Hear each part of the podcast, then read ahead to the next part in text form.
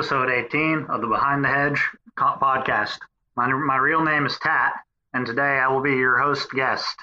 I'm joined by my co hosts, Brian, Jake, and Vex. Echo was defeated, as we will get into shortly. So I'm gonna do uh, housekeeping now. Um, obviously, normally Echo does this, but uh, yeah, we we've been keeping score of the battle, and unfortunately, right now it's Corona one, podcast zero. So um, Echo's Echo's out for today. Um, I don't know when he'll be back. Hopefully, he'll be back next week, but we'll see. Um, and but that's all we have for housekeeping because I, am sure that he had some other stuff to talk about, but I don't I don't know. Probably so. really important things that our viewers would or listeners would care about, but we don't. Yeah, we, not we I, I, information. Don't I don't know. Well, so, you know, so it's pocket dump time. He did have some uh, some email from a, uh, a certain listener named Tat, but you know he's not here to read it, so whatever. Oh, you know what? I can check it though. I can check the email. Hold on. Oh, it's not even that interesting, man. Don't even don't even bother. I can check if we had other emails though too. So hold on. Okay, well we'll start the pocket dump while yeah. Brian's checking emails then. Uh, so Tat, what are you carrying today? Um, today I was carrying the uh, Trevor Burger LEXK. Um, you know, good little knife. It's uh, it, it's better for me than the uh, just the the regular one because the regular one doesn't fit my you know Hulk cans. Um, other than that, I have a Machine Era pen because um, I, I, I know some of you guys are into pens as well. Um, I got a little pry bar thing. Um, and I had a uh, trashy slip joint because, uh, you know, it seems like everywhere I go, people are asking me to borrow my knife because they need to screw in a screw. So, you know, bring a screwdriver with you. Yeah, no, you need a. Uh, that's why you need a Swiss Army knife because it actually has like a screwdriver on it sometimes. Ooh. Yeah, but then I'd but then I'd be a dork. Yeah, that's true. Oh, okay, throwing shade.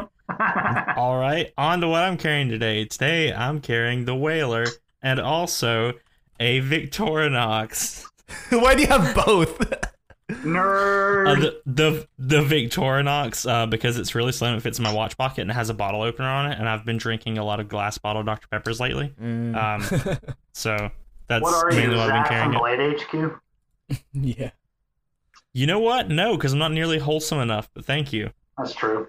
You're telling me that you can't use the pen blade on your whaler to open bottles? If I had the strength to open that pen blade, I could just rip a bottle off with my bare hands. Ah, that's true. Because no, I was thinking I can like, get it out, yeah. but it feels like it's gonna rip my fingernail off. Because I'm thinking like the pen blade is so secure once it's open. Like once you can actually manage to open it, you could probably open. It. It's basically a fixed blade. Yeah. So like pretty much. All right, Vex, what I do you got today? What, what, what, expensive ass fucking knife do you have? Shirogorov F3R. Of course the you best are. Best Shirogorov to ever exist. Like, why do you even buy it any other ones? The FD95 is flat, flame up, frame lock flipper. Oof. I kind of want a Hati Hold up. Flat is justice. Flat is justice, by the way, but continue. yeah. No, I had a Hati R. They're nice. It's just a F95 with a carbon fiber scale or whatever weird material they're using. yeah. But yeah, Allotex. it's a great knife. F3R. I mean, there's nothing I could say bad about the knife besides that it's eight hundred ninety five dollars. Like nine hundred dollars. Yeah, that's the bad thing about it. Jesus Christ. So if you I went on the secondary, like? what? Um, I like that like? the F3R has the bear logo on the blade. I actually like that. I don't know, dude. The the bear logo is the best part of a Shirogorov knife. It's the best part. yeah. Not the rest of it. No, I just I like the bear. I like cute logos. That's a cute logo. Yeah, I love that. Like their logo is my favorite, dude. When I look at my Shirogorov Neon Light, like when I had the real one, it almost looked like a clone to me just because like it doesn't have anything on the blade.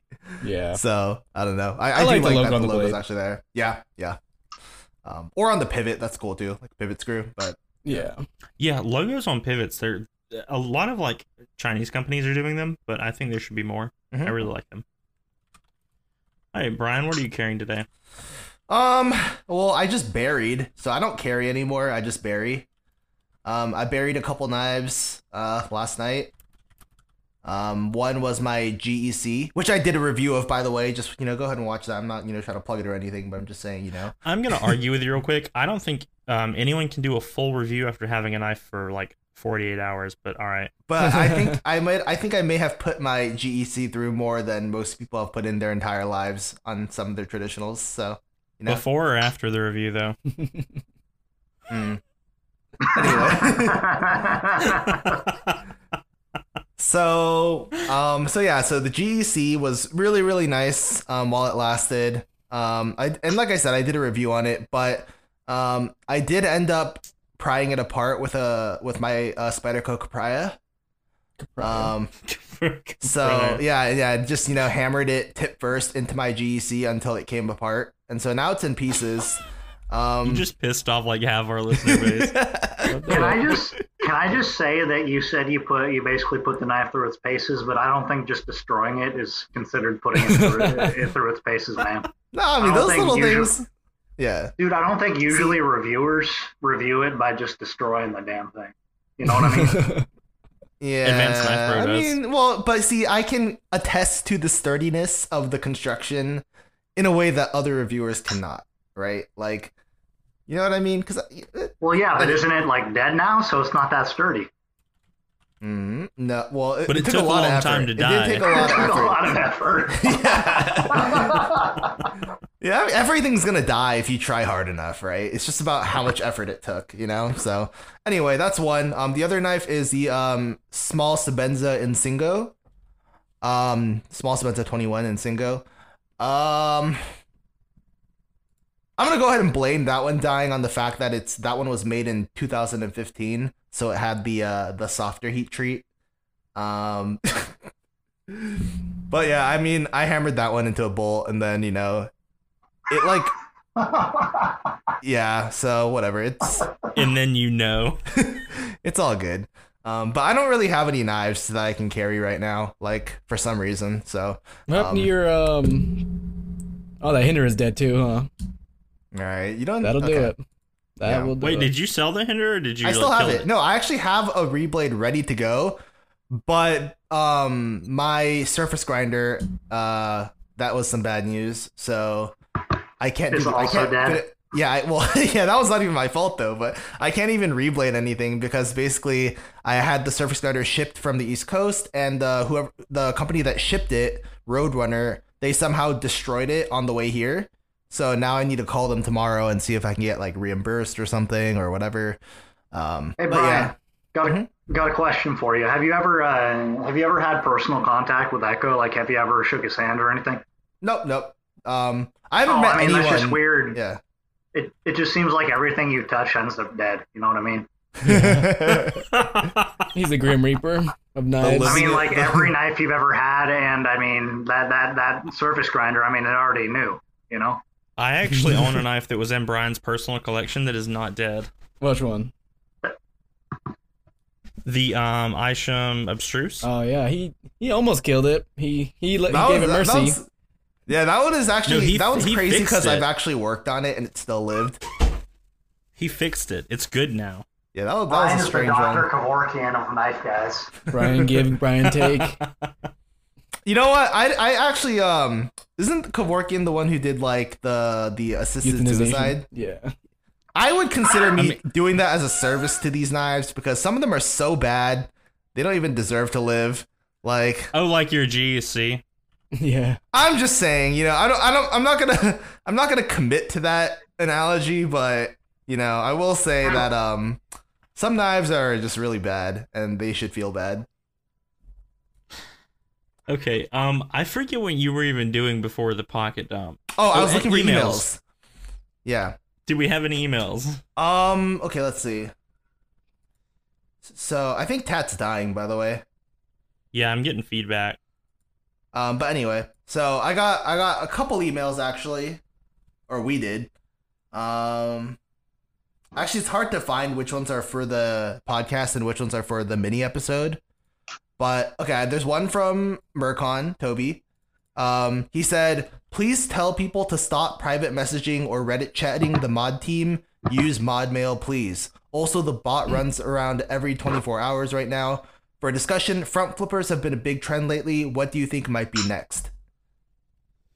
Um, I think thumb studs are making a comeback. Honestly, Yep. That's what I was gonna say. I think I, th- button I locks. think they're coming back. yeah, thumb studs and button locks, Dude, preferably a thumb both. stud button lock is would be amazing. Yeah. I'd love that.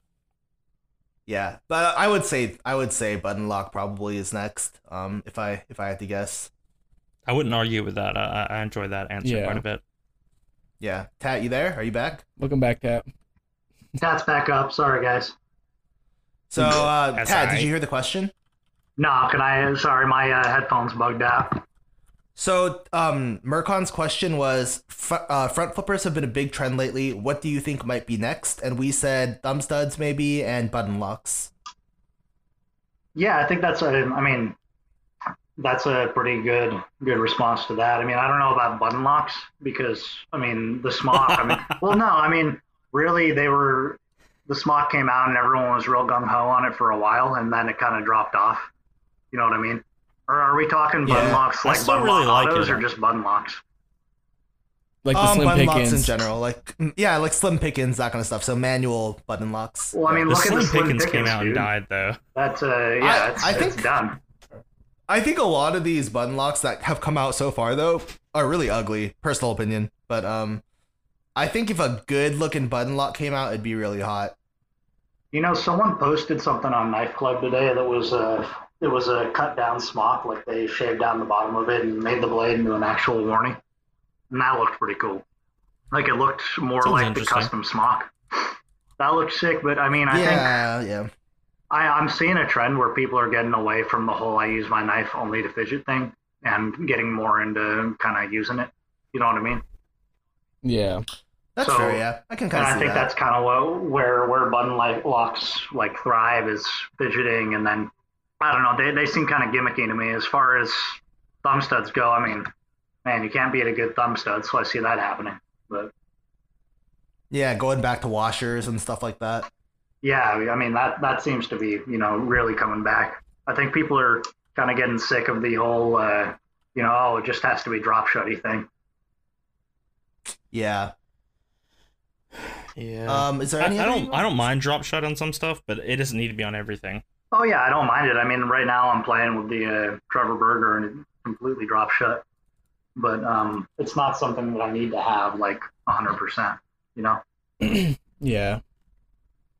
Yeah, drop shot's definitely a. It's one of those things when you first get it into knives, I feel like you chase for, then you get a couple and you're like, wow, that's um, pretty unimpressive. Well, then you try a Okay. Sanrenmu off Amazon and you're like, oh, this this drop shut too. Exactly. And then you oh, look wow, into it and you're like, oh, it's- not hard to make a knife drop shut if you have you know bad tolerances and Yeah, it's uh, definitely light not a sign of high quality. Yeah, But It it can be, but the problem is when you get up to the high quality knives that drop shut, um, it just gets to the point where it's it's borderline dangerous half the time. And you're just like, why the hell would anybody want Yeah. this? I mean, I can Drop appreciate front drop flippers. shot. I can appreciate drop shot on a really good knife, like uh, like that Ranger that I sold cheap. Like that thing drops shut almost like it's on bearings, like without even like wiggling it. yeah, it's and on I tough mean, that I can washers too. appreciate. Yeah. Yeah. Speaking of wiggles, um, we do have another email. So this email is from um, another. Uh, okay, he says from uh, from Joshua. Hey guys, I'm a longtime Knife Club member, but I just found your podcast a few weeks ago, and I'm finally caught up. Please keep up the good work and keep putting out episodes weekly. I wanted to reach out and get your opinions on a few knives I picked up on the swap recently, as well as your opinions on some related topics. So um, there's two knives they listed. Um, the first is the CKF slash Tough Knives Switch. Which I mean, do you want? Do you guys want to talk about that one first? sure. First off, thank you, Josh, Yeah, thanks, for emailing Josh. us, and uh, thanks for listening. Um, the Switch I've seen before. I think it looks really cool. I haven't handled one though. Have any of you guys? I had Um, one no. briefly. Oh, well, what do you think? Um, I liked it. Like the fin- finish is obviously good. Everything, the carbon fiber um texturing is really uh, cool. The weird um tough knives grind, like the tip is like a zero grind, so it's like really thick. So it's obviously thick behind the edge, but it's not like supposed to be a user. It's a freaking five hundred dollar knife. That's like Hey, supposed to look cool.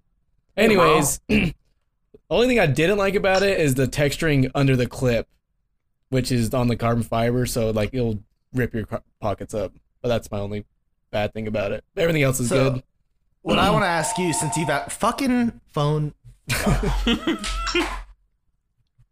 All right, what I want to ask you, since you've actually handled one, is you know that pocket clip looks dope to me. That milled pocket clip, Yeah, yeah. but is it comfortable?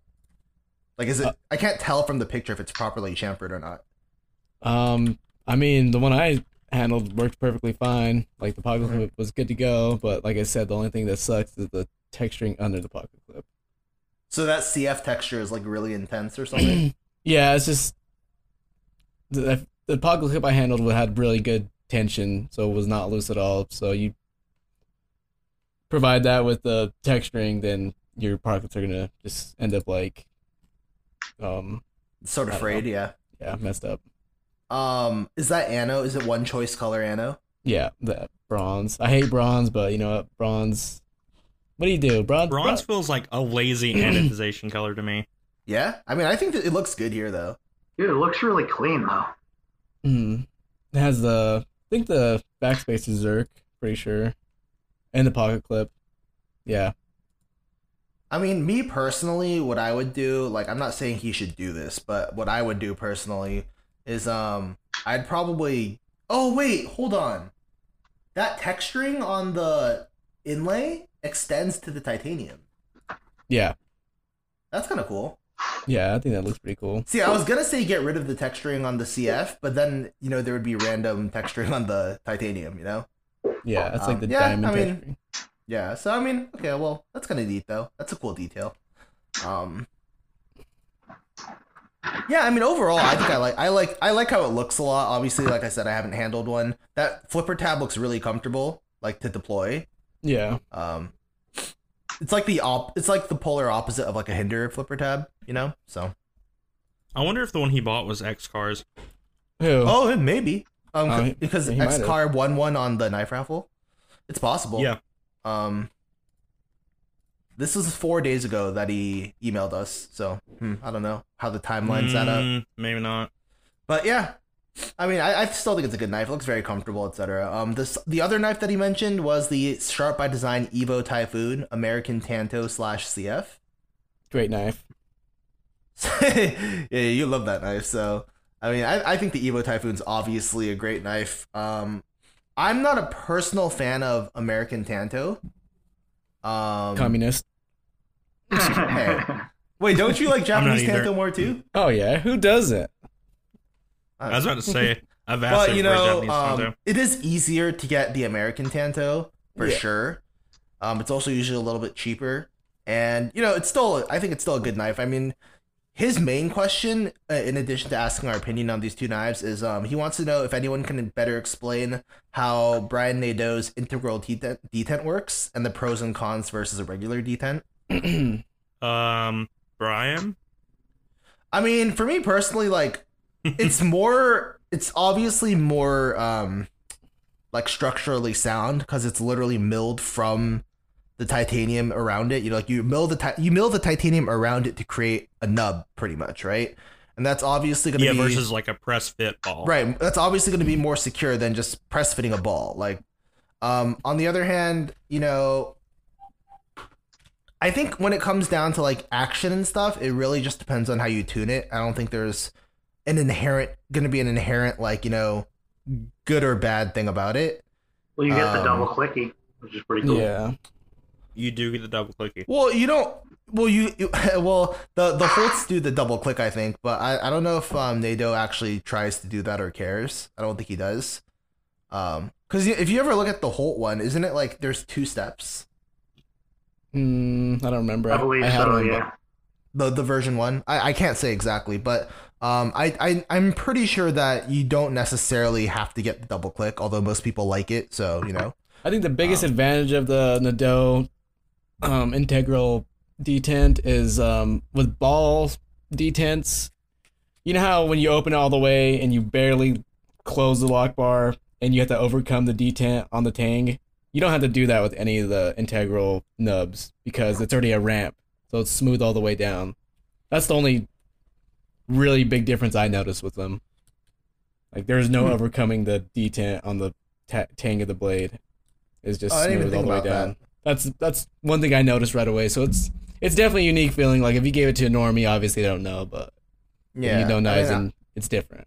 and you know this depends on your uh your applications but um you know let's say like for whatever reason you know you blow torch your knife yeah. and you know the detent isn't gonna fall out like it would if it's like a detent ball you know Yeah, but Yeah. no one blow So- torches their knives except for you, dude. Ooh. No i'm just saying hypothetically shade. you know.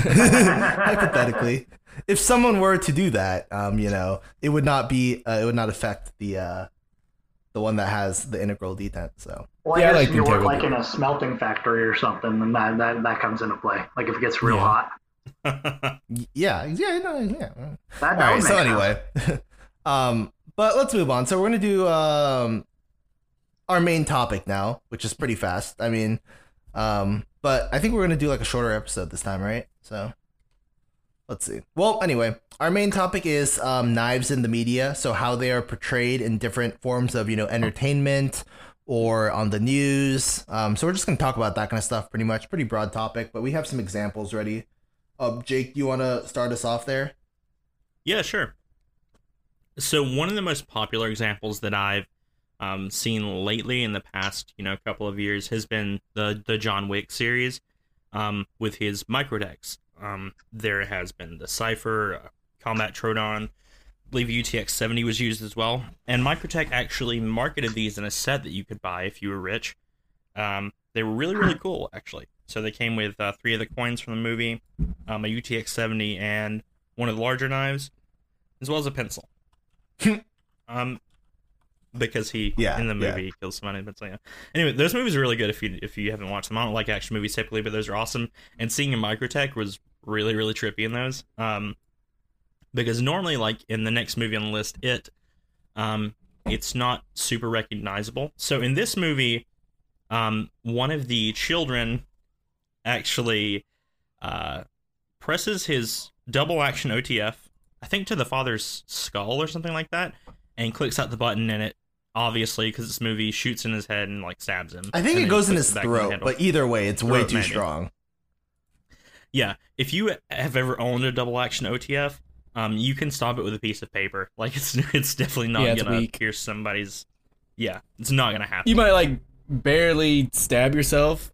Barely? yeah, you might you might draw some blood, but that would be very very little of it. Yeah. Even with a razor sharp knife, like it's not gonna do. Yeah, the spring Yeah. is weak. So, um, let's start there then. Um, so those are two obviously very different portrayals, right?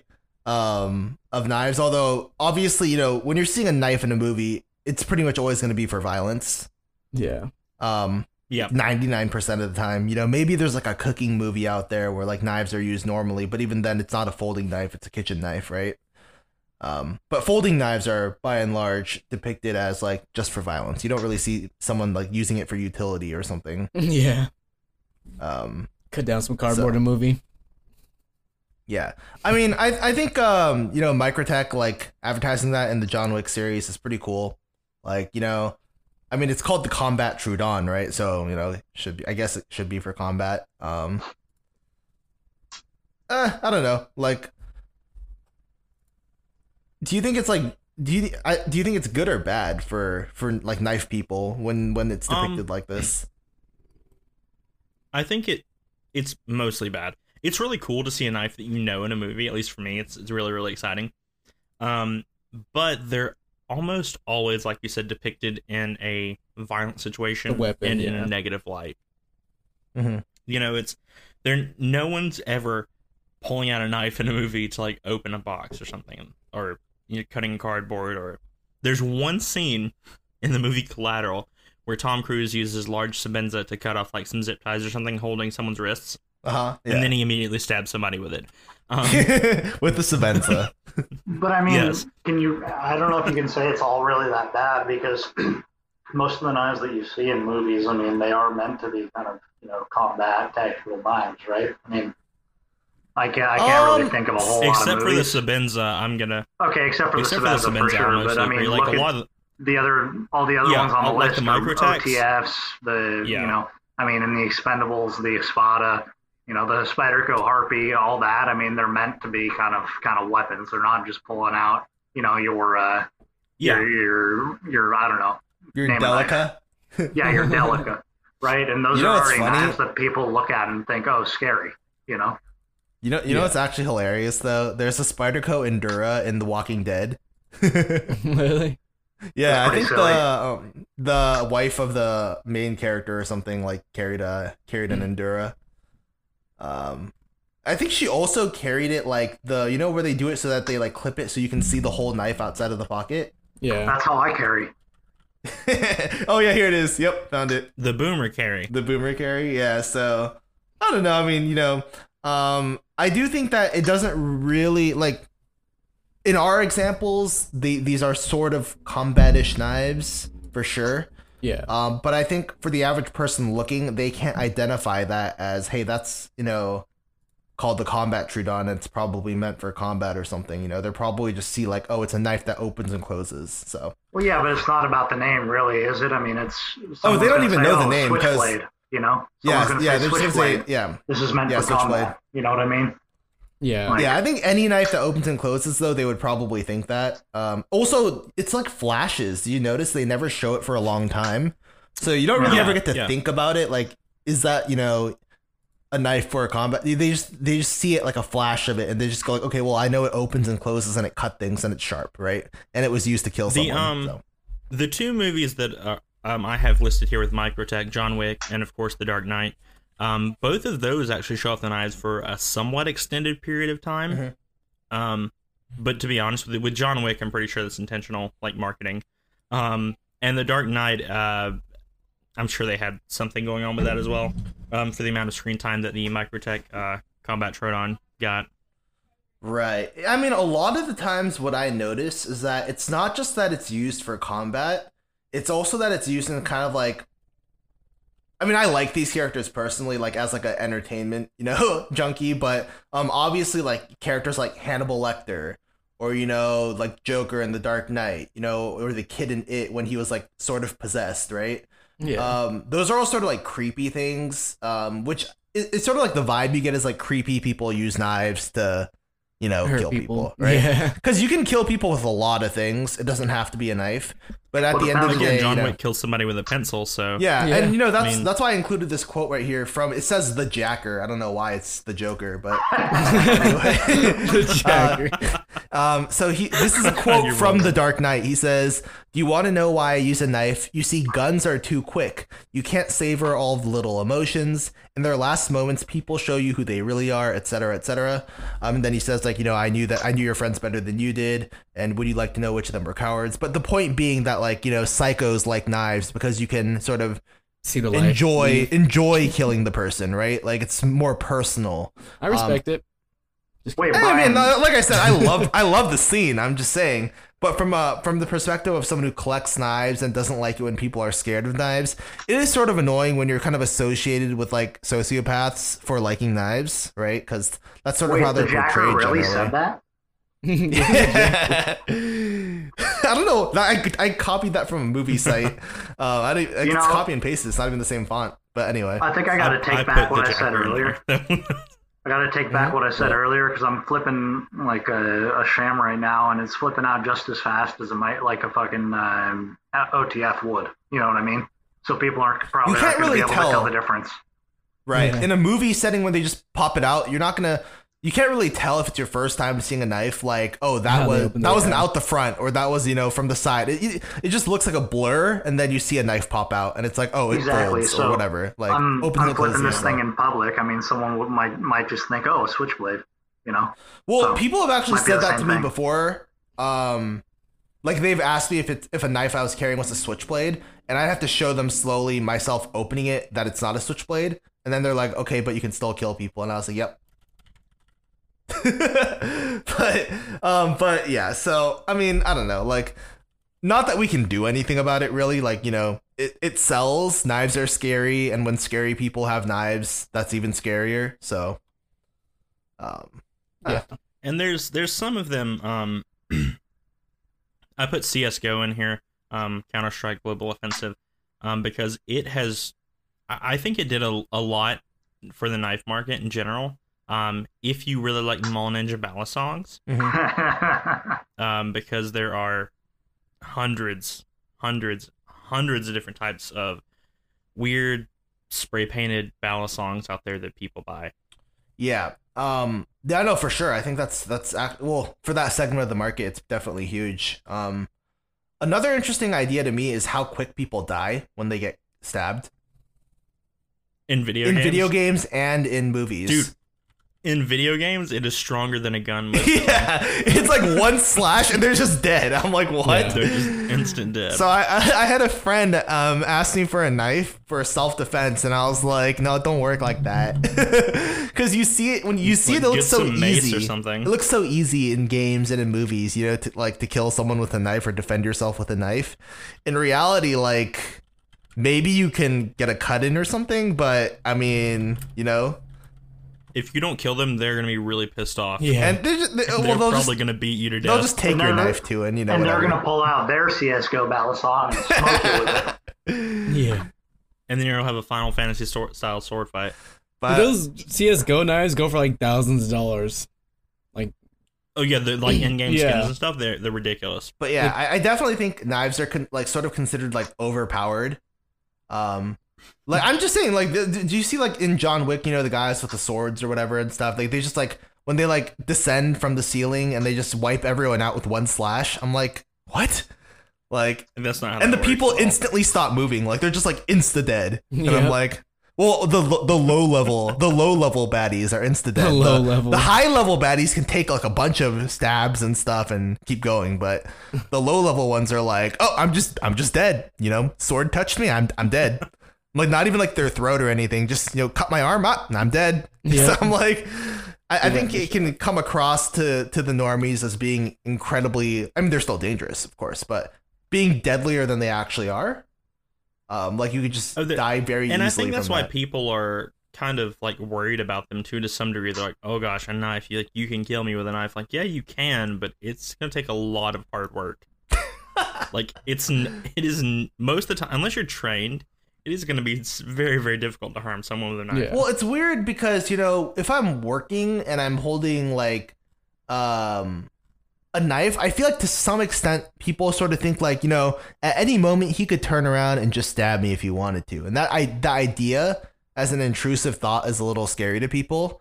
But if you're carrying a hammer, that doesn't even like occur to people at all. Where people think like, oh, maybe this car car mechanic could just turn around and hit me on the head with the hammer over and over again, right? But it's like, you know, and and it, It should occur to and the reality is, both of those cases aren't going to happen most of the time, right? Because most people aren't psychos and they don't just turn around and kill people.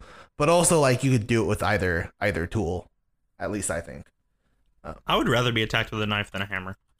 Oh, Hammer same. sounds Yeah. really bad. Like, Yeah, yeah. blunt weapons are just way worse in general. I feel like. I mean, we'll we'll get into that in a sec. But let's let's move on from entertainment then. So Hold on. yeah. Oh, One sorry. last one. Yeah. What actually got me into knives, like expensive-ish knives, was the show Durarara. There's a character in there who uses a Spyderco Centofante 3, and teenage me spent forever trying to figure out what this knife was, and then I found it and I saw it was sixty dollars, and I was like, "Oh, that's way too expensive." Sixty dollars. That'll do it. Can I just say that? I mean, when you think about it, most of us are probably into the higher end stuff. I mean, with the exception of Ryan, because you know he just kills everything. But you know, hey man. do they really? I had a custom. Hey, I, Brian loves I killing respect expensive it. stuff. I respect it. I respect your resolve. But do they really think that people that are into these high end, like you know, uh, customs and all that, are really going to go around and you know cut people with them? You know what I mean? the last thing I want to do is stab somebody and have my eight hundred dollar knife seized by the police. That's exactly well, what not I'm saying. Well not just saying. that. Like, I wouldn't want to get Yeah, my much money. Thorburn dirty with some normie's blood. You know, I'm just, See, you have to be more more Only the blood of a worthy enemy. You got to be more wary of the people carrying those like uh, those green zombie knives, you know, than people that are just into cutlery in general. if you see someone with a knife that looks either gaudy or beat all to hell, that's when you should be scared. Dude, I, if you, I see, was if on you the, see me pull out, Go on. go ahead. Oh well, I was on the uh, streetcar the other day, and I saw this dude pull out like a mall ninja, like a neon uh, painted knife thing. Dude, he was also wearing some black Air Force Ones, and I was out of there immediately. You don't want to fuck with someone like that. Black know? Air Force One. Yeah. Dude, He Black Air Force. Ones and a trash knife, dude. You want to you you're out of there. I got off. It wasn't even my stop. Now, But if you're yeah. scared of like me pulling out a pink and blue fucking millet torrent, I'm not gonna stab you with like a six hundred dollar knife. You can calm down. yeah. but, Just But But yeah, this knife you're is way the too expensive to ruin. Yeah. Think about the size of the knife. Like, it's legal to own and even you know carry a kitchen knife. I don't know why you would, but right, like a large kitchen knife. Um, Here in um, South Carolina, we actually have no knife laws, so you, you can Okay, carry well- anything. um. You can carry anything from Cold Steel's catalog out in the public. Now, I'm not trying to give advice to would-be criminals or anything, but I'm just saying, you know, if you're gonna stab someone, your three, your three-inch like folding knife, which which has a cheap lock that's probably gonna fail when you stab someone, is probably not gonna be as effective as your kitchen knife. You know. Or your Cold Steel boar spear. yeah. Yes. but you know, I'm just saying, like, not like because I'm pretty sure I saw a statistic at one point about how like most crimes are committed with knife crimes that are that happen are committed with kitchen knives. Um.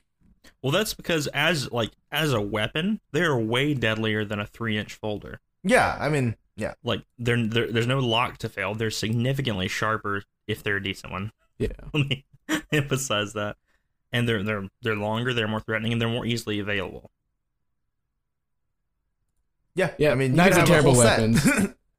but yeah, knives are a terrible weapon go- in general. Um. I mean, they're Yeah, great in they're not- they're not you know anime or something, right?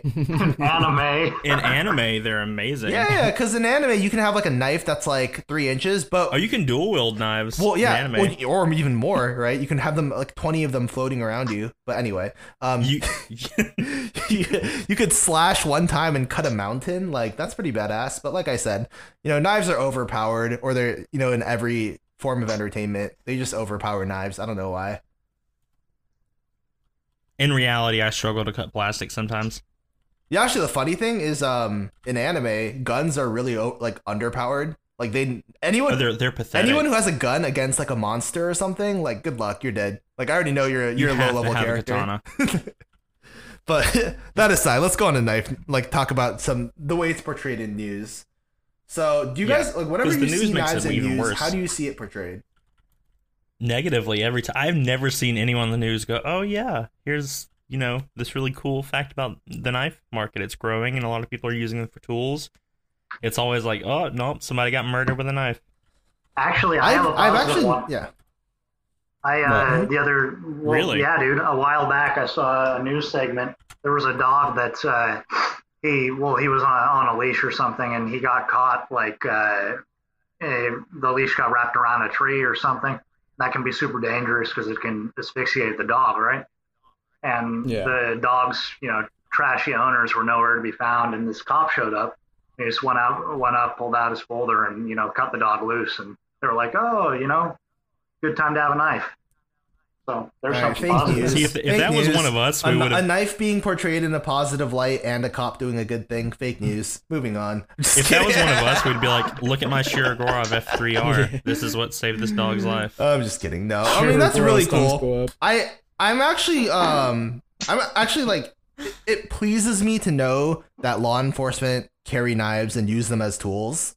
Like I think that the more law enforcement does that, um, the less they'll see people who carry knives as just being criminals automatically because they'll Yeah. understand that they can be used as tools.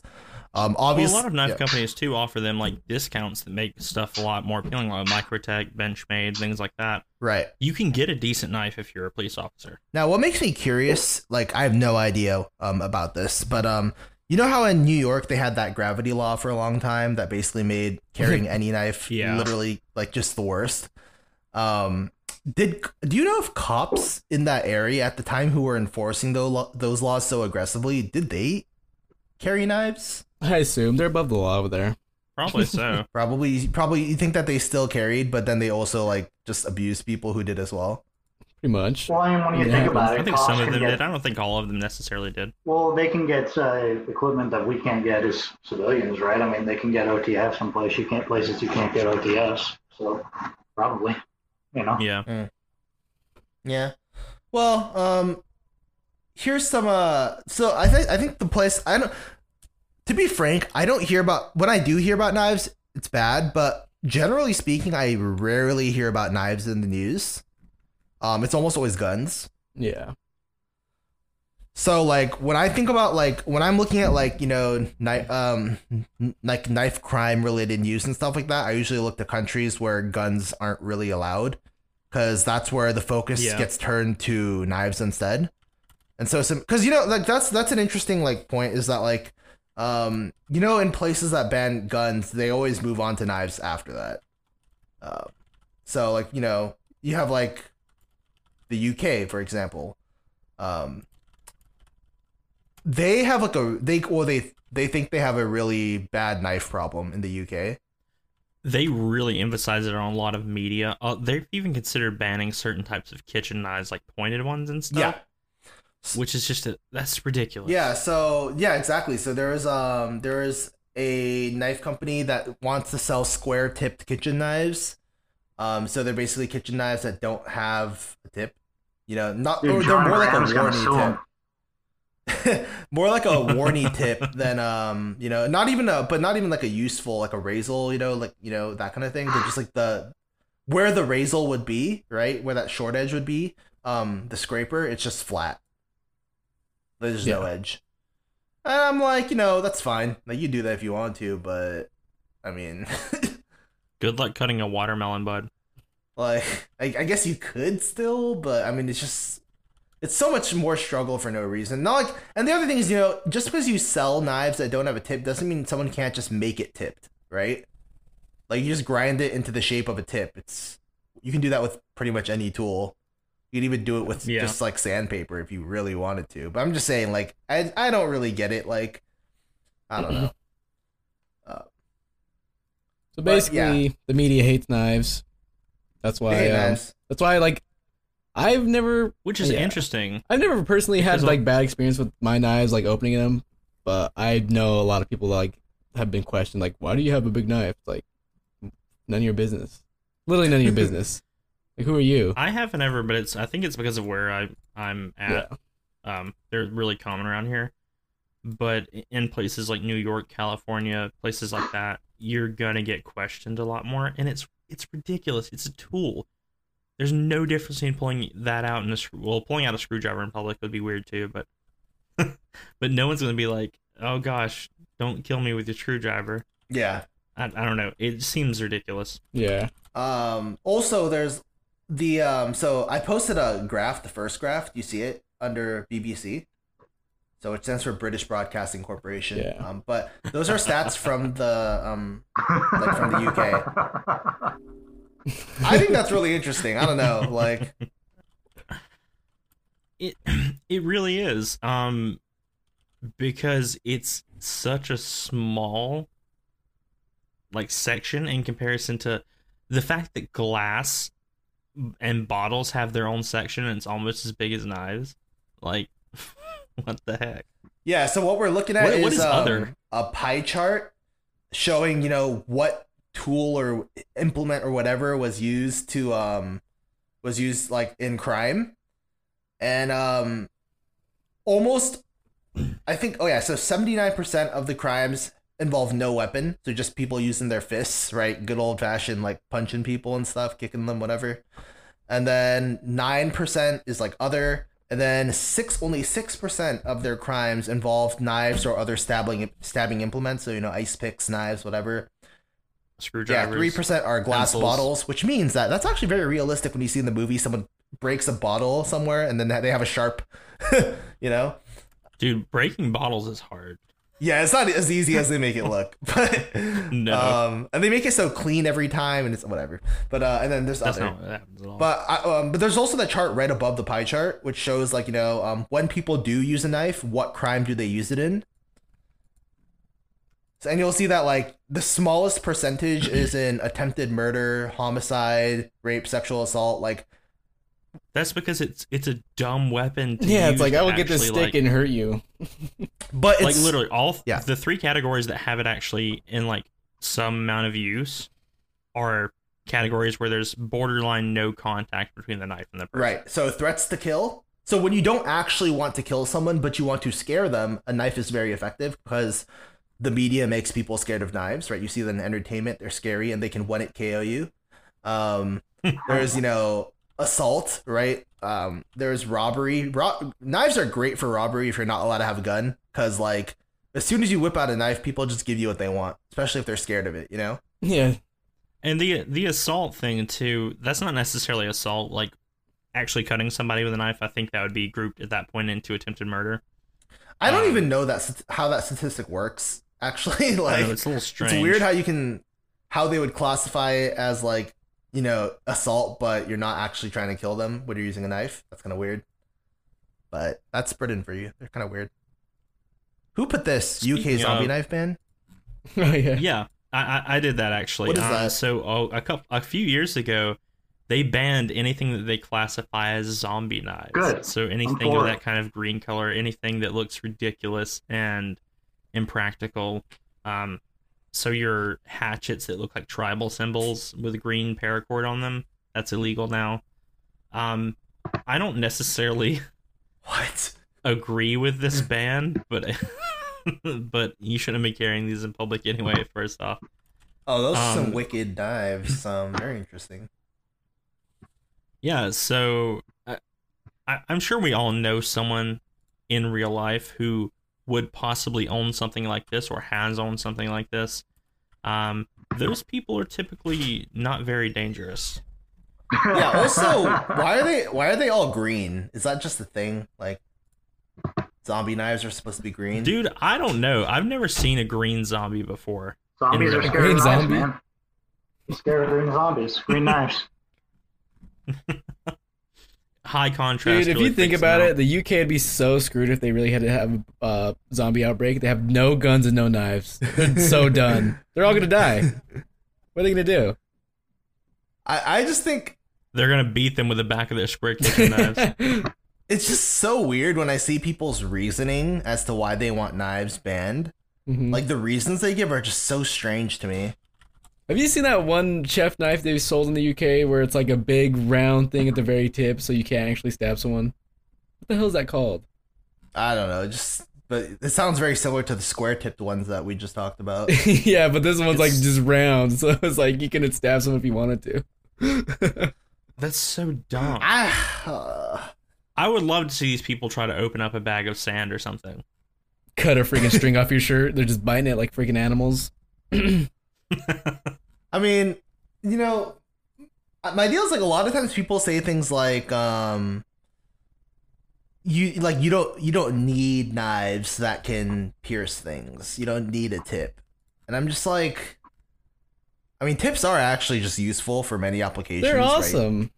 but also it's like why does ever why does why is it when it comes to this kind of stuff it's you're only allowed to have what you absolutely need Yeah. you know because i just think that other things that people buy that they don't need but i don't care right because they want them you know Tips So- are actually super useful. Like, how can you argue against that? Like, do you know how much times I clean shit out of my freaking fingernails, my knife tips? Let's be real here. Come on. Right, i mean did you see did you see how i took apart my uh my traditional knife my great eastern cutlery knife Yeah, you couldn't have done that with a s- with a square knife. yeah like what was i supposed to how was i supposed to get it apart to begin with now i had to put the tip in there and then i had to hammer it right at the right angle and then it got a little bit of space and then i could use the edge the rest Yeah. of the way like this is just logic See, guys Well, and just you to, couldn't do that without putting the tip in there and really pounding it in. just to play devil's advocate, I think that the argument would be that there are other tools that are not as dangerous as and as concealable as knives that you can use for those tasks. I mean, uh, box cutters aren't, for example, aren't illegal in England. I mean, to pick your nails, you could use nail clippers or whatever, like a little one of those files.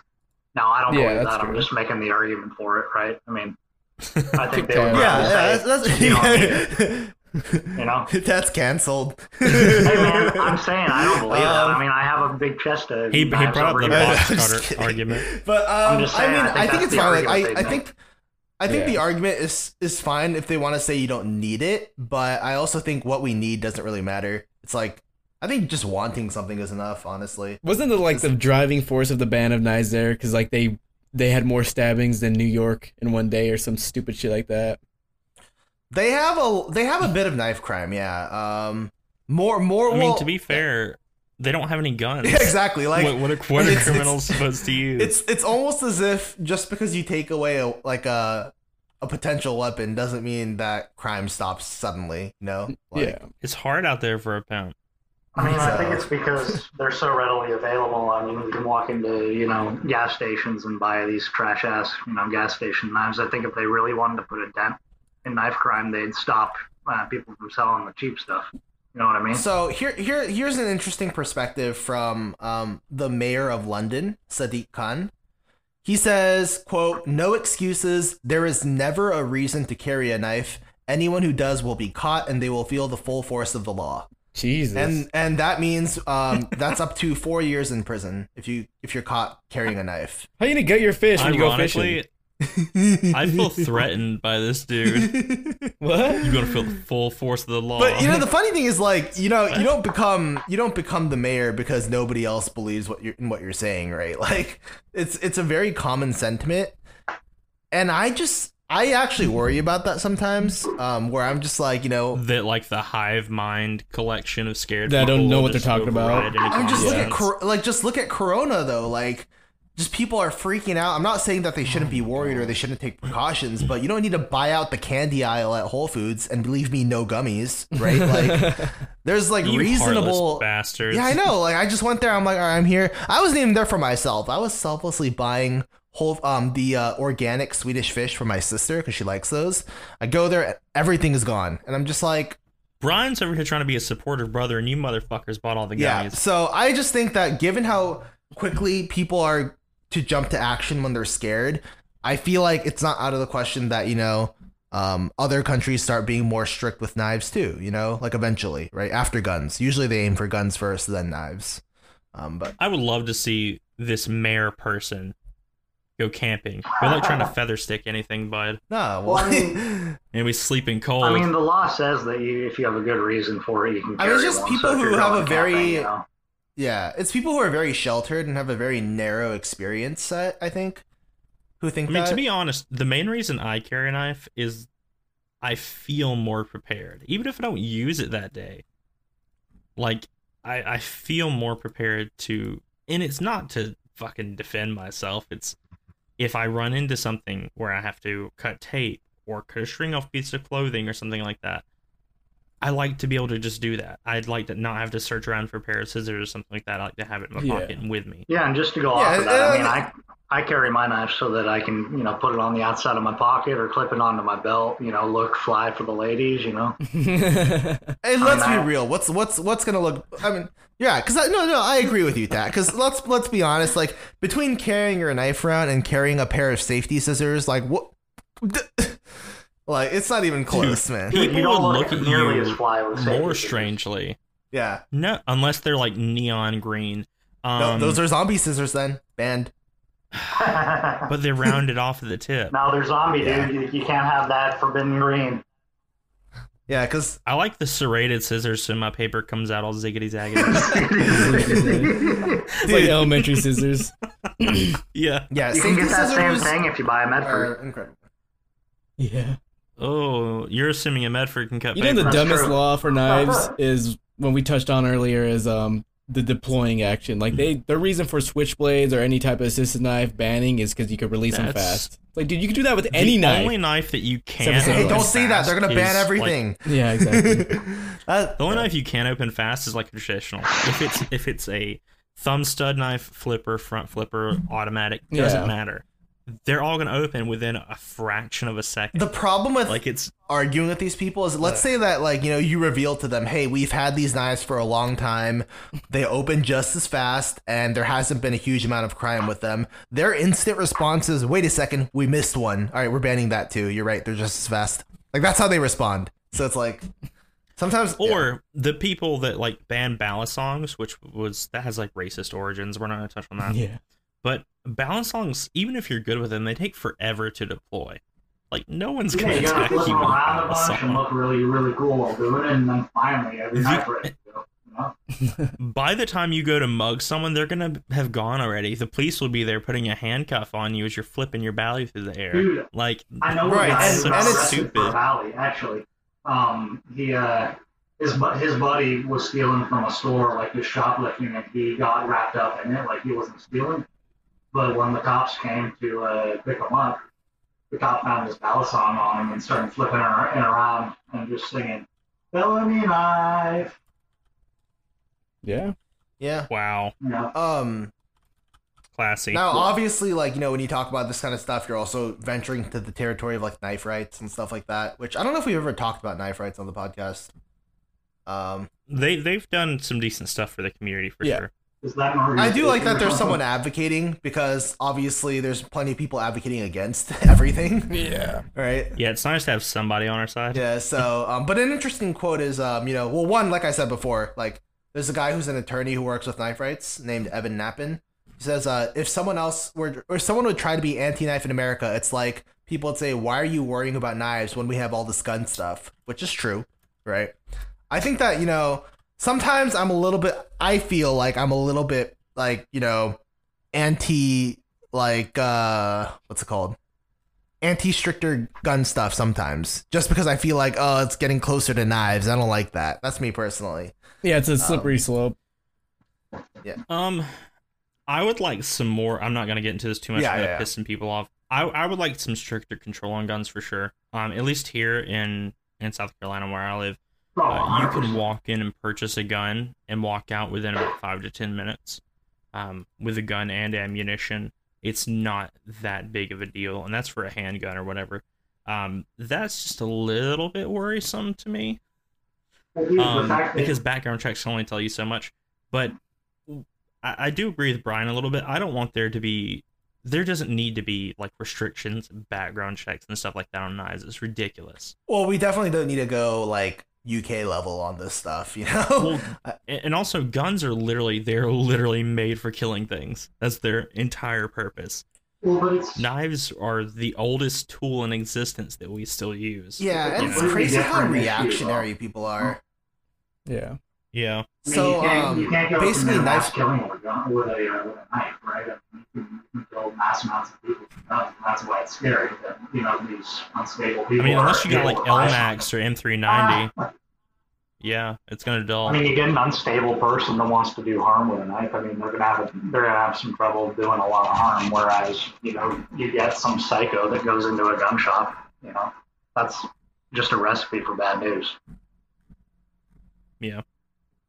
Basically, Yeah, no, I mean, I, um, yeah, but uh, yeah, a lot of the knife laws are just, you know, like most laws to ban things are just ignorant and fear based, obviously.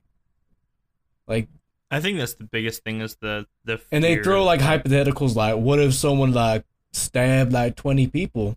It's like, um, and they stabbed 20 people. I don't really know why everyone else can't use knives because one person's a weirdo. Like, that makes no sense. their knife is gonna be they're gonna have to sharpen at least four times in between. Well, that's the thing is like, you've heard about that stabbing in China where it's like five people they stabbed like sixty people and like twenty died or some crazy shit. Like Yeah, when yeah, yeah. the There's hell does that ever stabbing. happen? That never happens. That's like the only time I've ever heard of that, dude. Like, Well, you know, they, It's they because have it's a, stupid and impractical. They have a special technique for that because it was happening over there for a while. Like because I mean, people are just using knives and and you know machetes to commit violent acts. So what they do is shop owners now have these sticks with like prongs on the end, and if they see someone with a knife, you know, you, you see a bunch of people running out with these prong sticks and pinning them up against the wall so that they can't move until the uh, authorities Jesus. come. Jesus. It's pretty neat. They look it up on YouTube. It's cool. that's interesting. Um, Yeah. I think that there's a there's a lot of like one event happens and then people are instantly like, we need to change everything. Yeah, You know? one bad thing Yeah. happens, we should ban everything. So there, Uh, unless it's guns in America. Yeah. yeah, well, well, people try though, right? I'm saying people do try and and they, they don't necessarily Yeah. succeed, but um, a, a good example of this is um, there was one time where Knife Rights was trying to um get some laws in Texas repealed that were banning Bowie knives, um, and then I think five, yeah. So it says okay, it says right here, five days before the vote happened. um, there was a random stabbing rampage at the University of Texas, right next to the state house, and um, the the knife that the attacker used was a Bowie knife, which was the exact knife that they were trying to. I'm, Legalized. I'm positive that's a coincidence. It was a coincidence. That's Oh absolutely. no, it was a coincidence, Dude. but yeah. So That's not a coincidence. That's I hate to go all conspiracy theory mode, but that's bullshit's what that is. But well, well, one student ended up dead, three ended up wounded, and so um, it was difficult to get the bill legalized, obviously, because he was trying to legalize a knife that had just been used in a crime. Now, if we go back, Yeah, st- you, he might as well have gone home after that. right, one. but if we go back, if we go back historically, right, like in Texas, how many people get stabbed by Bowie knives? Like that was like a once in a lifetime thing, right? But just because it happened one time, people are like, "Oh no, you know, I don't know if we can legalize that anymore." Um, so they ended up compromising. The bill still got passed, but you know, people got people were pissed. They're like, "How could you legalize something that was just used to kill someone?"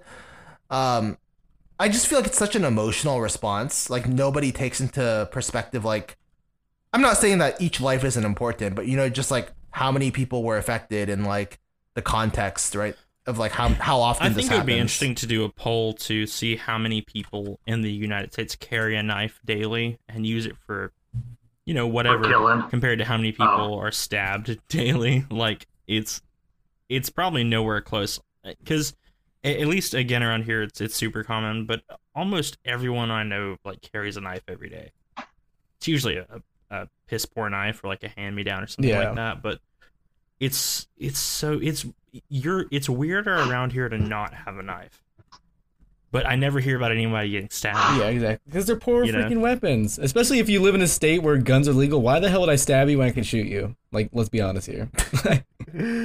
yeah, I mean, yeah. The the the way Why yeah. the hell would I stab you when I can shoot you Vex 2020? the way I see it is because like I don't remember know if you guys remember, but in our very first episode, I explained like why I didn't have a knife for so long in my life. Your It's because my, my Yeah. parents are really Yeah, scared of knives, or they were. Now they're not because they're so you know I do knife stuff all the time. But um, but my parents were really scared of knives, and you know, it's it's so strange because like it's not like they thought I was gonna stab them, or like I couldn't just use like if I really wanted to for some reason kill my parents, I couldn't use one of the kitchen knives, right? But for some reason, having a knife that was smaller than a kitchen knife and that could open and close, that was that's what was scary. yeah. Well, it's because it's That's the concealable. funny part. That's why. me. But- okay, in my own house though.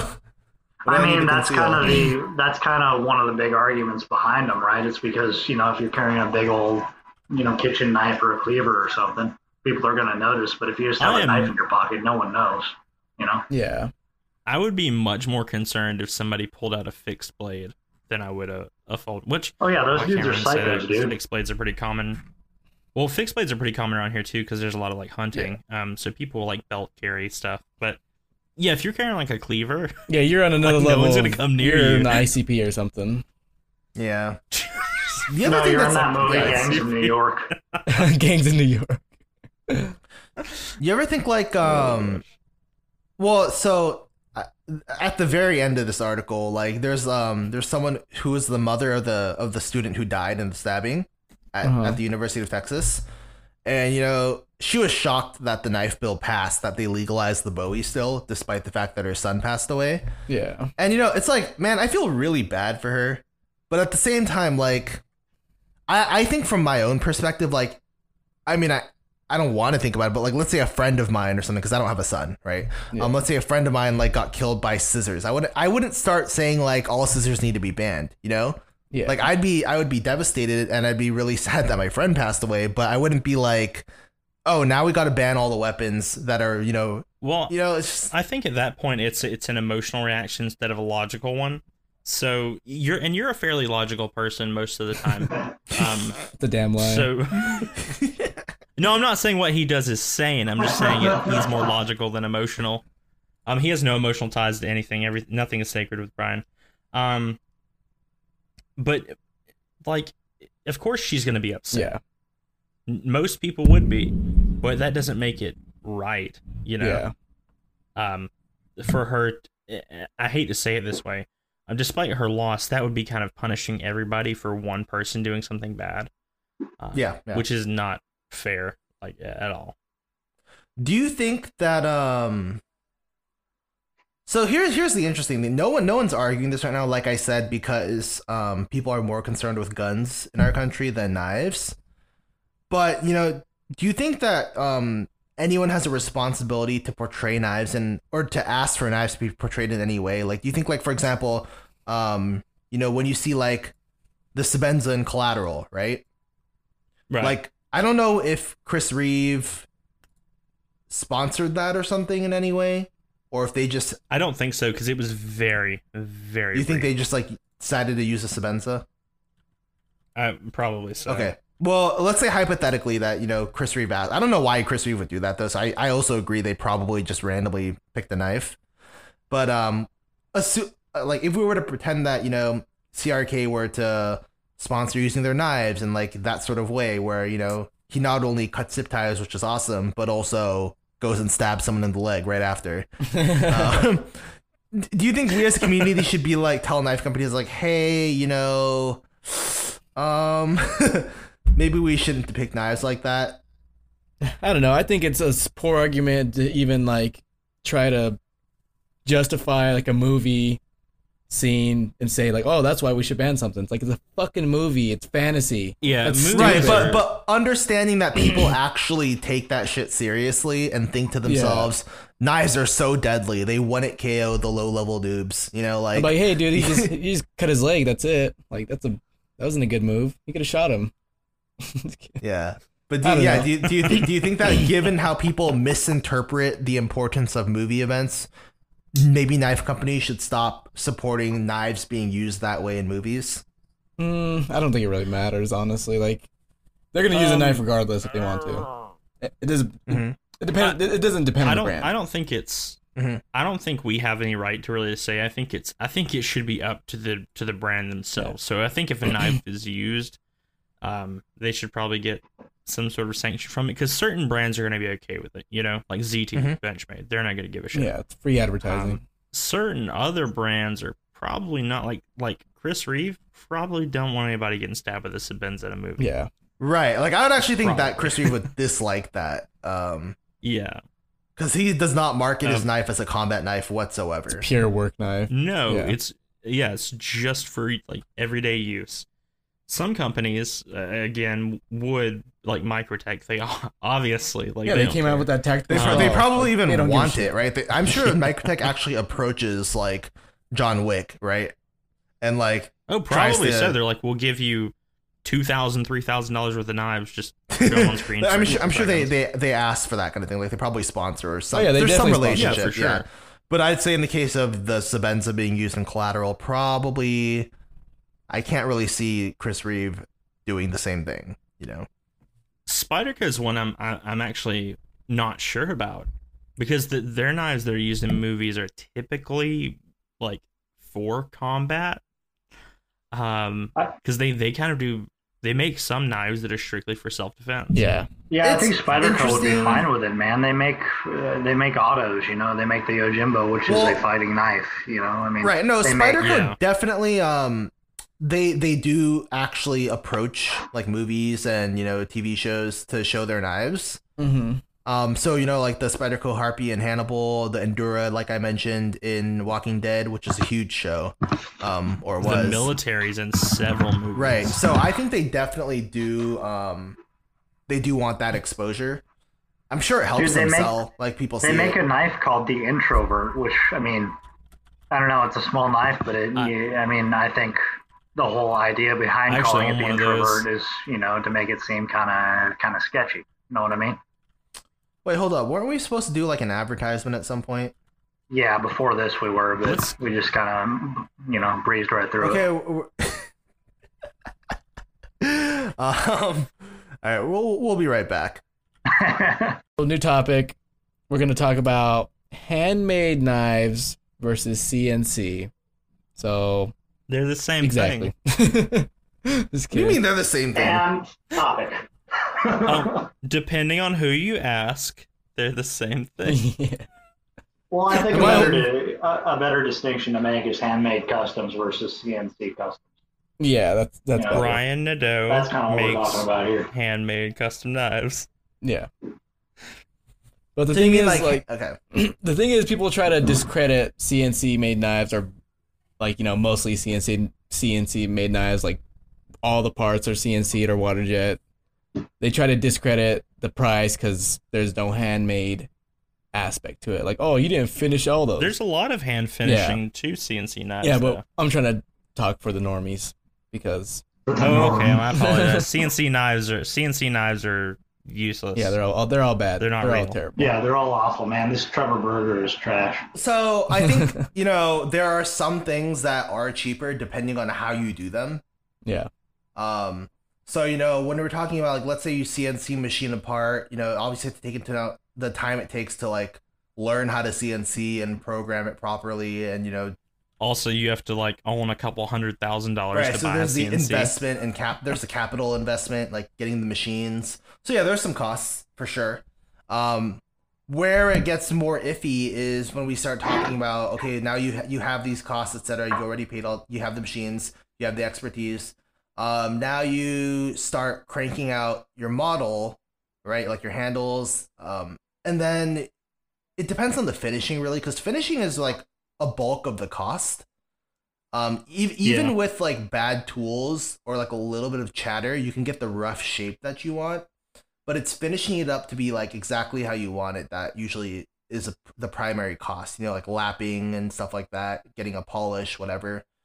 Um, that tends to be the most time consuming, I think. So, I think when you have CNC makers who just cut something out and then blast the shit out of it, like sandblast or bead blast it, that's like, eh. Yeah, exactly. Uh, That's where I'm at with the whole process. I don't really care what process you use to get it. I don't care if you freaking sanded it down with a piece of sandpaper to get the shape. As long as it, the finished product's good, who gives a shit how you got there? Well, there's some hand like Aaron Frederick, for example, literally hand files his knives, and they're like three, four hundred dollars. Yeah, and that took a long time, obviously. Oh yeah, hell yeah. But they're probably not. Uh, not to discredit him, I've never held any of his work, but they're probably not quite as well fit and finished as a two thousand dollar Brian Nadeau custom.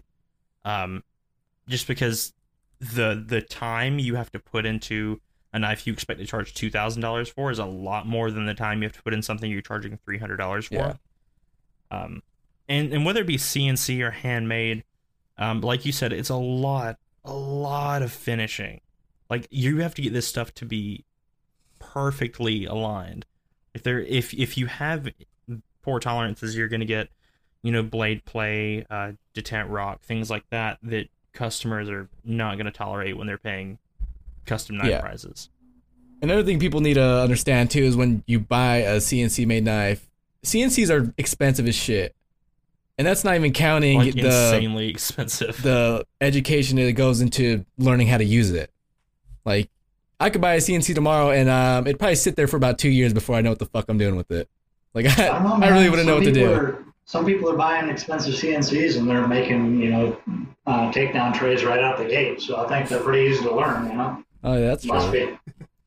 That is very true. I'm literally sitting here looking at a used five axis CNC for three hundred thousand dollars. Well, that's a little excessive, Like- but yeah. I don't know how much a CNC costs, like a decent one that you could pump out knives with, but I know it's not cheap. I think you can Right. get that like No. bare bones Haas one for like thirty-five thousand, something like that.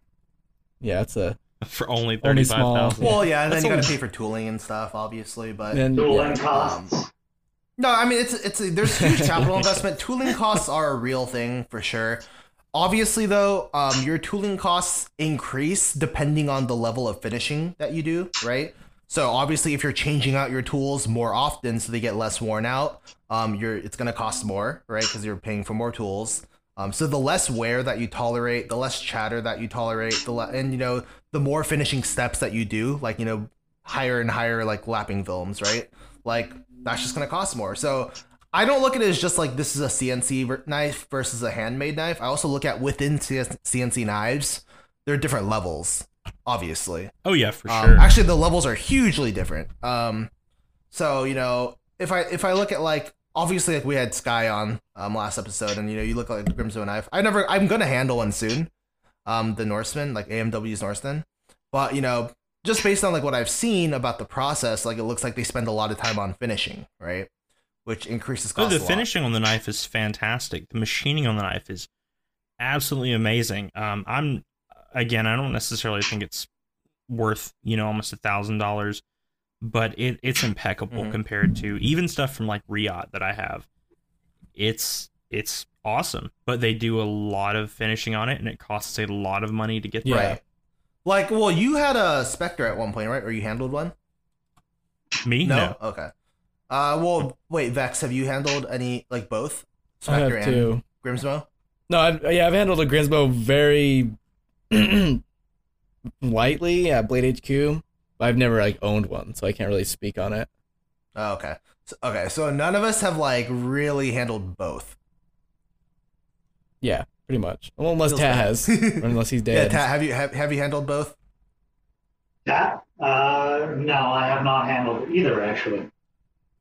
That'll Yeah. do it. Really? Yeah, because I've handled a few uh, Spectres. Um, no. Honestly, I wasn't really like. I just look at the Spectre and I was like, it's nice, I like it, but it's also very blasted. Like it's not like heavily finished knife.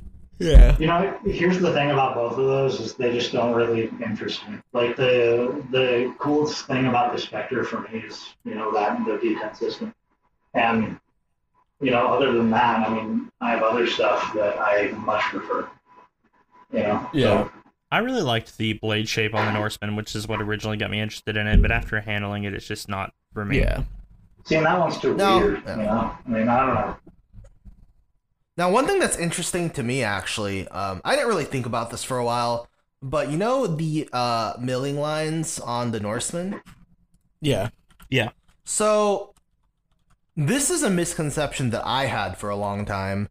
But those, like, a lot of times people say, like, you know, you leave the milling lines so you didn't do that much work on the blade. Yeah. But they still do a near mirror polish on the blade, which is more work than most people do The- with the regular grind. The milling lines are very, very rounded. They're not sharp. They're nowhere close to sharp. They're super rounded, and literally every inch of that blade is like so, so shiny. Yeah, so it's, It's- really it's just a aesthetic really well thing, done. actually. Yeah. And while I personally would prefer if it didn't have it, because I don't like the look of milling lines, I can't really say anymore that it's a cheap cheaping out kind of thing. Yeah. Because they could easily just not have the milling lines and just, you know, just polish it after or whatever. But I like the milling lines. I think it. I think it's distinctive. Yeah, add some a- flair to it. I just hope we don't see it on more knives, like, because so, on some knives it really is cheaping out, on other knives Uh-huh. it isn't. um, I wasn't gonna say it, but I mean, yeah, Uh, like, I get it. It does look cool, but like you said, if you're gonna take that much process to like make it look pretty, you might as well just finish. Just take out all the lines. Like, come on, just take them out. I don't know, man. I like the way It- the it's lines poor work, to man's honest with you. Damascus.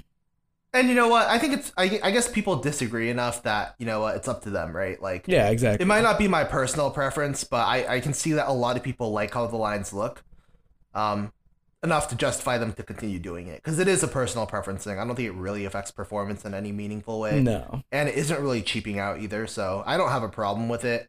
Um, but yeah, that's just another case of where people said, okay, that's C- that that shows how much of a CNC knife it is and how cheap it was to make. You know. Yeah. That's what people will say, which isn't really fair. CNC and Well, cheap I should never be in the same sentence.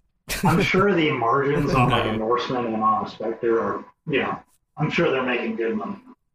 Just say that. Oh yeah, know for I mean? sure. Like I, I, I- I don't, especially on the Norseman nowadays. Um, but they seem to have streamlined a lot of the process. They're they're probably making a pretty good amount of money back Oh, from don't even talk to me about streamlining when we're comparing Holt and, and Grimsmo. Um, I'm not even going to get into that yet. We'll wait until next week. Um, okay, so but other other than them, you know, there's there's a bunch, there's a lot more CNC makers now than before, right? Yeah. And I, I have to think that despite the fact that CNC machines, the cost is so prohibitive, the fact that there's so many more CNC makers sort of indicates where the money is, right? Like that's where you're gonna get your larger profits than doing everything by hand. Yeah. Um, Well, especially it's if you're like a really, really big company, you can crank those out. There's no way that Riot's going to make money making handmade knives, but they can CNC the hell out of some knives. Yeah. Right. Um, so I do think that you know it's not that CNC knives are cheap, but they are um, cheaper to make. than you know equivalent handmade right quality. Um, Yeah, if you if you're not looking at investment, if you're purely looking at like profit, then yeah, it's it's for sure cheaper on that. Um, investment you do have to take a look at as well, but in the long run, you're probably going to come out cheaper still doing CNC. But you do have to put in that time to figure out how to do it. Um, again, there's tooling costs, things like that that a lot of people don't think about that do add up, especially when you're working with tough materials like titanium. Um, it, that stuff gets expensive. right, and and you know it sort of comes down. It's sort of like, you know, I mean, I've used this analogy before, but it's sort of like people pay like, you know, a lot of money for a college education. Some people pay for a CNC, and you know they're both investments, right? And they're both investments, so you can make more money in the long run, right? Yeah. So it it makes sense that if you pay for a college education and you take the time to learn whatever you want to learn, you should pay more for your time because your time is now more valuable. Um, same thing with the CNC. If you learn how to use the CNC and you invest in it, then your time becomes more valuable. You should be allowed to charge more per hour, right? Yeah. Um, That's exactly but like I said, yeah, yeah. Like I said, where that gets fuzzy is, you know, just because you pay, you have, you just because you can charge more because you're a doctor. Well, there's still levels of doctors. Some are more expensive than others, right?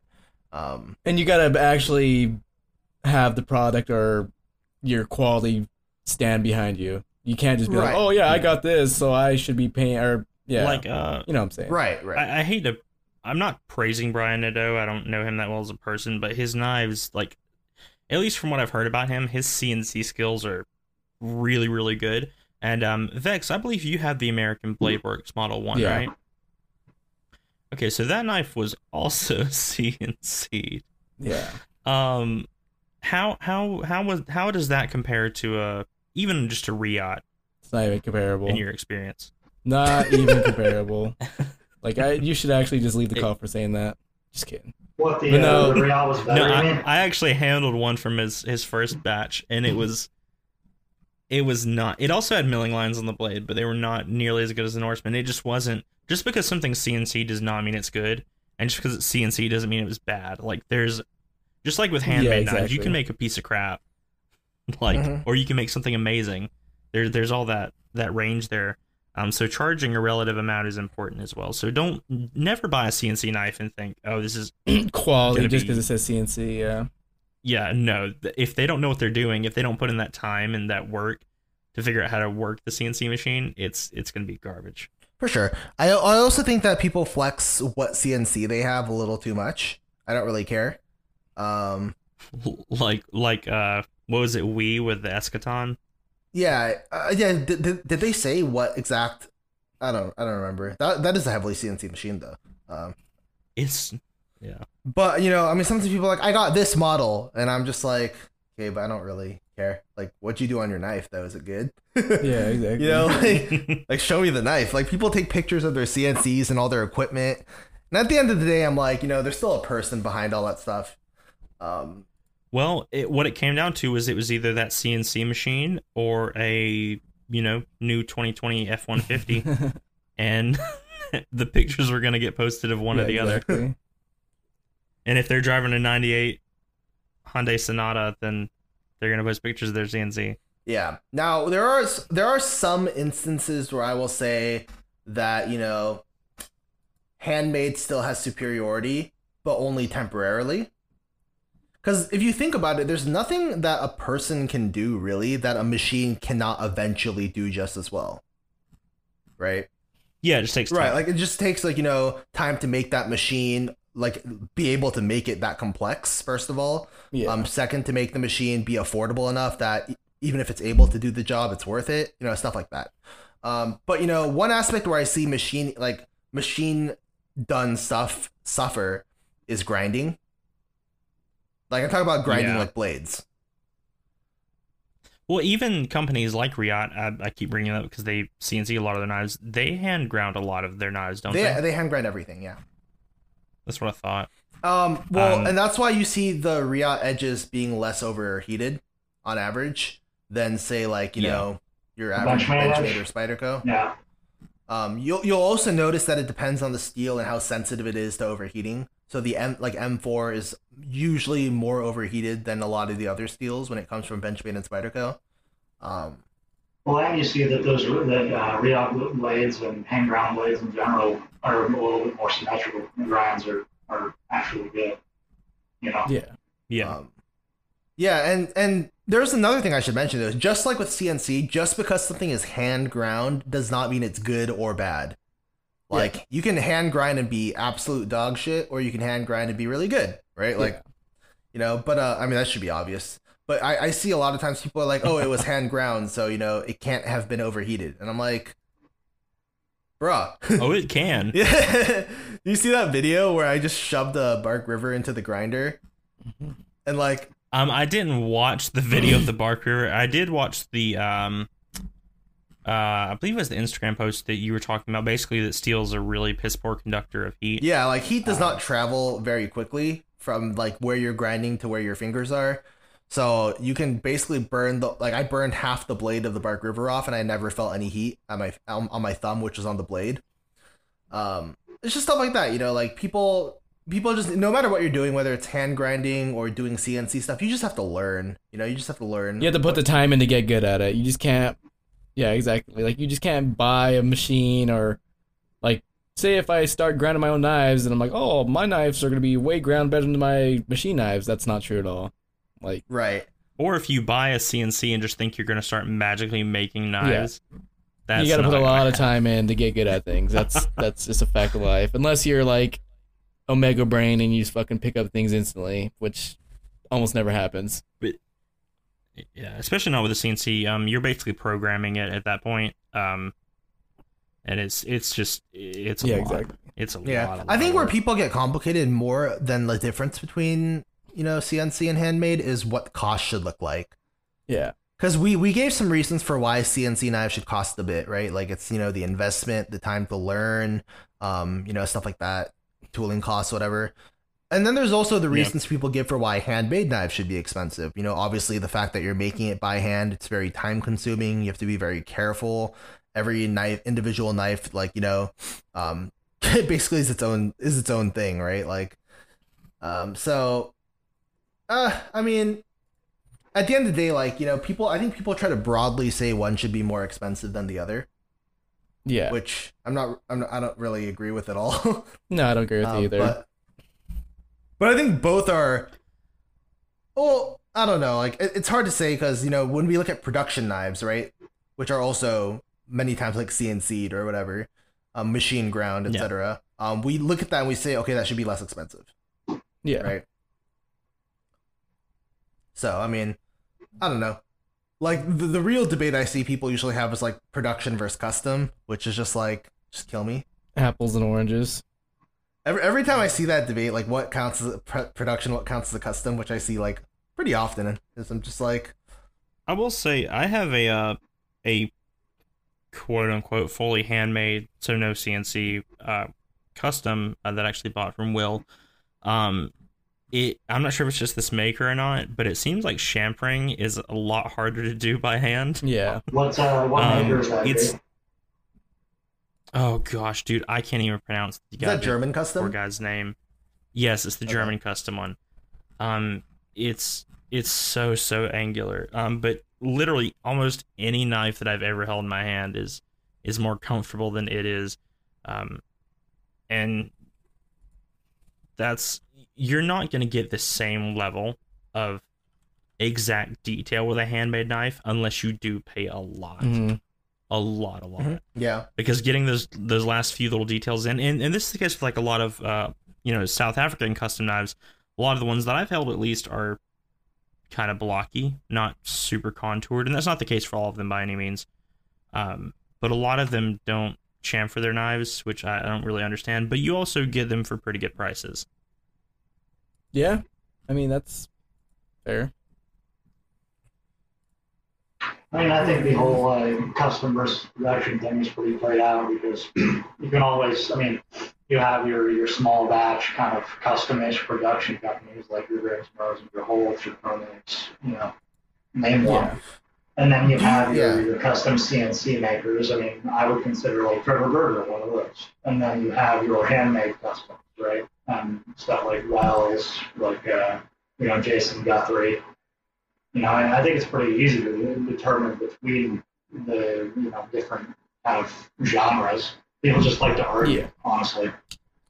Now, Yeah. despite me not caring really if people use CNC or do everything handmade, I still think that people owe it to their customers to tell them which one they do. Oh, for sure. Uh, I, like if I'm paying for something, I I I don't really care either way. To be honest, I'd I'd probably prefer CNC to handmade, honestly. Um, but at least tell me which one you're doing.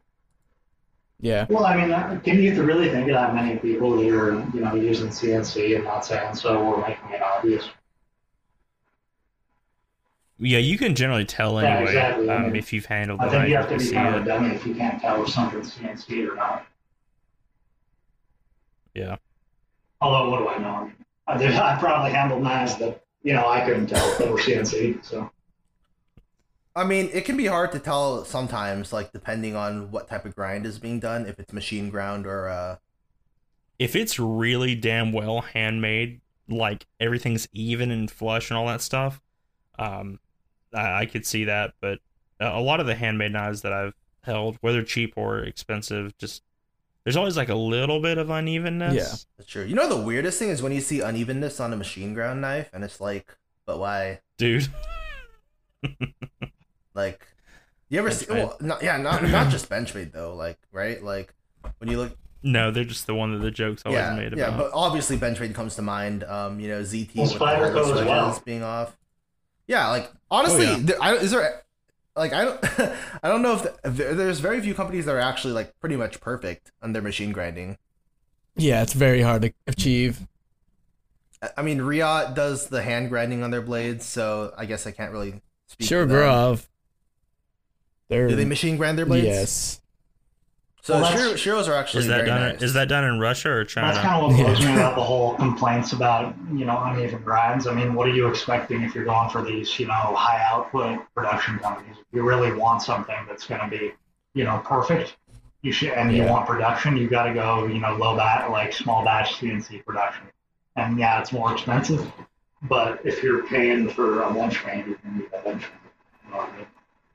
If you really care about the evenness of the grinds that much, then yeah, just go ahead and pay for it. Like you're not gonna get that from a hundred dollar knife. It's not And gonna. Be. And the happen. other thing is, you can always fix it. You know, I mean, it's not that hard to uh, to to uh, fix that grind. Yeah, as long as you're not Yeah, trash. I mean, I mean, like, I don't, I don't, I've, I've never machine ground a knife, so I don't know what the deal is. But I mean, even my Sebenza, which uh, before I killed it, the the God, original love swedge, the original, the original swedges weren't exactly even. I didn't really care. I mean, it doesn't matter, especially considering what I did to it. Obviously, I didn't care. But um, I'm just saying, like, it's surprising to me how difficult it seems to be for a lot of companies to machine grind it symmetrically. Yeah. Like, I mean, I'm not surprised that it's hard to do it by hand. Like, I know that shit's hard to do, but like, not being able to do it with a machine just seems odd to me. Well, I mean, things get thrown out of calibration, all, uh, like, you know, all the time. Right. sure. Oh yeah. Do you see that infidel that where be, like it was Oh, complete- yeah. Yeah, absolutely. the the the line in the middle of the infidel is supposed to go straight to the tip, and it goes like 45 degrees to the, in the other direction instead, and they just missed it completely. Are you serious? Yeah, that doesn't show that. That doesn't show that you know CNC knives or anything are bad. It just shows that Benchmade doesn't care. You know, there's a difference. no, Watchmade, honestly, yeah. I think that's what it is. You know. I mean, I understand why they wouldn't care because their knives still sell like crazy. So Oh yeah, of course. yeah, that's why. make bad That's, knives, dude. I'm not one of those guys that's going to shit on Benchmade all day long. I think they have some good stuff. yeah, they do. But like most companies, if their consumers doesn't care, they're not gonna care. Second, people Oh, start bitching and they lose money. That's when they start caring again. Like, oh shit, maybe yeah, we you need to. gotta. That, go back to that's the the truth. You gotta you gotta make them lose money if you really want them to change. Exactly. That's If you want to change anything in life, a company, you have to make them lose money. So rob them or something. Just kidding. But I mean, Well, I mean, you just gotta change- target yeah. Art, what? huh? Oh, I was saying Benchmade's target audience isn't really uh, us here anymore. You know what I mean? It's, Yeah, yeah, yeah. Yeah, I mean, see, I that- yeah, yeah. We we talked about that on one episode though about how like while we aren't the target audience, we are large enough that they still care, Yeah. right? Like, Yeah. Cause like you know when the three V shit happened and you know people were complaining about that, like that wasn't the normies complaining about it, you know, like they don't care about the HRC. Like it's it's it's the enthusiast We're the loud minority. yeah, it's the enthusiast community, but it seemed to matter enough to Benchmade that they changed it, right? They upgraded the HRC, so well, it should matter to them anyway. If they're selling these knives, don't sit there and lie to your customers about that. oh yeah, of course, yeah. I'm just talking about like you know in terms of actually do we do we actually in practice affect Yeah. things or not? I think we do. You know when when we care to. Um, I, I think we do, depending on what the issue is. With like with HRC, it's not that. Let Let's be honest. Um, to the company, it's not that big of a deal. It's one small aspect of the knife. Uh, it should be a larger deal because it's you know something that matters a lot in everyday use. But um, you know, if like when a company comes out with a bad design, for example, and we bitch and complain about it, like they don't care. Mhm. But like ZT, they're still doing their same thing. Um, but if we complain about something that they can fix fairly easily and that actually impacts use, I think they're a bit more uh, open to, to stuff like that. Yeah, I mean, you know, maybe maybe it's just my uh, abuse, but um, my Sebenza really did not survive, like at all. Feels bad, man. After Will's stuff with the Sebenza, I'm a little I'm a little iffy on on buying your Chris Reeve, to be honest. It's weird because you know it's not like they have different machines, right? Like the machines are the same, the employees are the same. So, what's going on? Um, what we're referring to, by the way, is um, just a, just not not saying this is a widespread issue. We don't know, but a lot of people we know have been having some issues with their recent CRKs. Um, Uh, so you know, I mean, I hopefully that's just like we got unlucky, right? And everyone else's is like perfectly fine, but it does seem a little strange that like recently it's been more like that. yeah. Well, I think the worst cases are always more pronounced, right? So you're gonna you're gonna hear about the bad stuff more than the good. Exactly. So it might not be Yeah, that there's a big issue with CRKs. You know, you might just mm-hmm. have a couple of people that are displeased that are coming out and being real loud about it. You know. Yeah. So I don't. Yeah, is very I don't know if you can say that CRK is declining quality because it seems like their knives have been the same for years and years. Yeah, they've been making the same knife for about almost 30 years. I mean, but Yeah. Shiro has too. So whatever. Yeah. I think that's a Anyway, good. who, who's who's calling this? Yeah, are you calling this? Yeah, I think that's a good time to end podcast because um, it's pretty late, and um, Hey, we got to talk about the patrons real quick though. oh yeah, we, we're gonna talk about the patrons. No one cares about You, the know, you guys know who you There are as patrons. There's, you guys all know who you are. You keep this shit going, guys. You you um give Wait, me a did reason we to live. uh, did we wish Echo, you know, a, a farewell because he's he's on death's, you know, doorstep? Tat has permanently replaced Echo. He will now be editing the Yep. podcast, um, maintaining all of the financials. Um, so it's it's it's up to him to read off this list of uh, patrons that we have here. This list of patrons. Where is the list of patrons? Oh, no one cares about you. No, but for real, uh, thank you guys so much. If you, if you donate, you you know who you are, and you're in the the Discord channel as it is. Um, you you really do make it a lot easier on us to keep doing this podcast and to kind of expand. Um, a lot of our stuff has improved. You know, audio editing, um, the audio quality itself. Brian sounded fucking ex- excellent over here. Wait, Um, I just I forgot to record. Just kidding. killed it. It's serious. Echo just had a heart attack. Anyways, we'll see you guys. I hope he's listening back to this. No, that wouldn't make any sense. Yeah. Should we say I was gonna say I, I wish he was listening. He would have. He would have.